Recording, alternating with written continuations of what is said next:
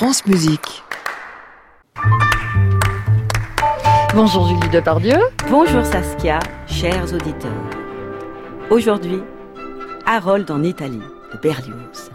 Et cette histoire que vous connaissez peut-être, que ce serait le célèbre Niccolò Paganini qui en serait à l'origine. Il l'aurait commandé à Berlioz pour en fait ne jamais la jouer. Oui, Berlioz raconte dans ses mémoires que le virtuose Paganini, de passage à Paris, assiste à une représentation de la Symphonie Fantastique le vingt-deux décembre dix-huit cent trente-trois. Berlioz écrit « Paganini vint me voir. J'ai un alto merveilleux, un admirable Stradivarius. Je voudrais en jouer en public.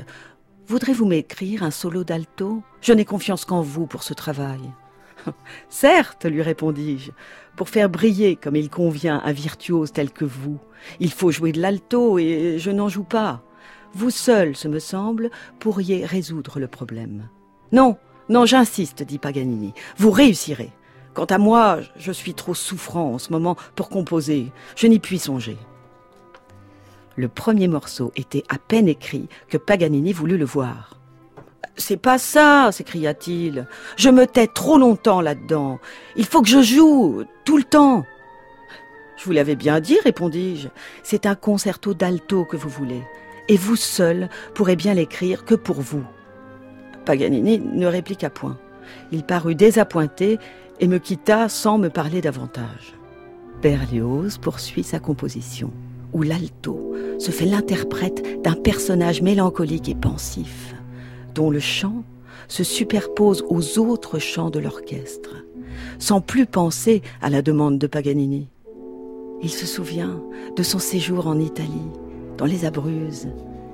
Il lit le pèlerinage de Childe Harold, de Lord Byron, long poème en vers qui eut un succès fou.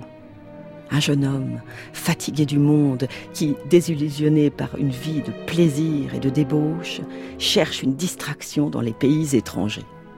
Entre mélancolie et désillusion, il voyage à la quête de lui-même.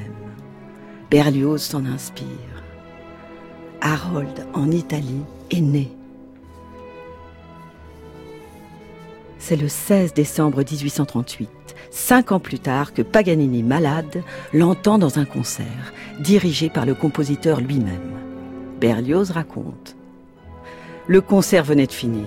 J'étais exténué, couvert de sueur et tout tremblant. Quand à la porte de l'orchestre, Paganini, suivi de son fils Achille, s'approcha de moi en gesticulant.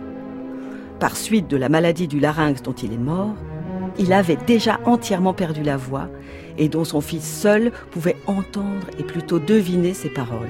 Il fit signe à l'enfant qui monta sur une chaise, approcha son oreille de la bouche de son père et l'écouta attentivement. « Mon père, dit-il, m'ordonne de vous assurer, monsieur, que de sa vie, il n'a éprouvé dans un concert une impression pareille. Votre musique l'a bouleversé et s'il ne se retenait pas, il se mettrait à vos genoux pour vous remercier. » Ces mots étranges, je fis un geste d'incrédulité et de confusion, mais Paganini, me saisissant le bras et râlant avec son reste de voix, m'entraînait sur le théâtre où se trouvaient encore mes musiciens, se mit à genoux et me baisa la main. L'admiration de Paganini se traduit quelques jours plus tard par un don de vingt mille francs or à Berlioz, somme considérable. En plus, il paraît qu'il était très radin.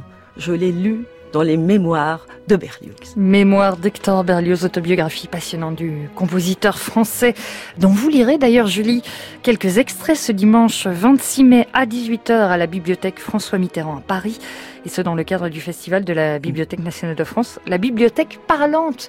Merci Julie. Merci pour cette chronique qu'on réécoute sur france musique point f r et qu'on retrouve en vidéo sur les réseaux sociaux. À la semaine prochaine. Oui. À réécouter sur france musique point f r.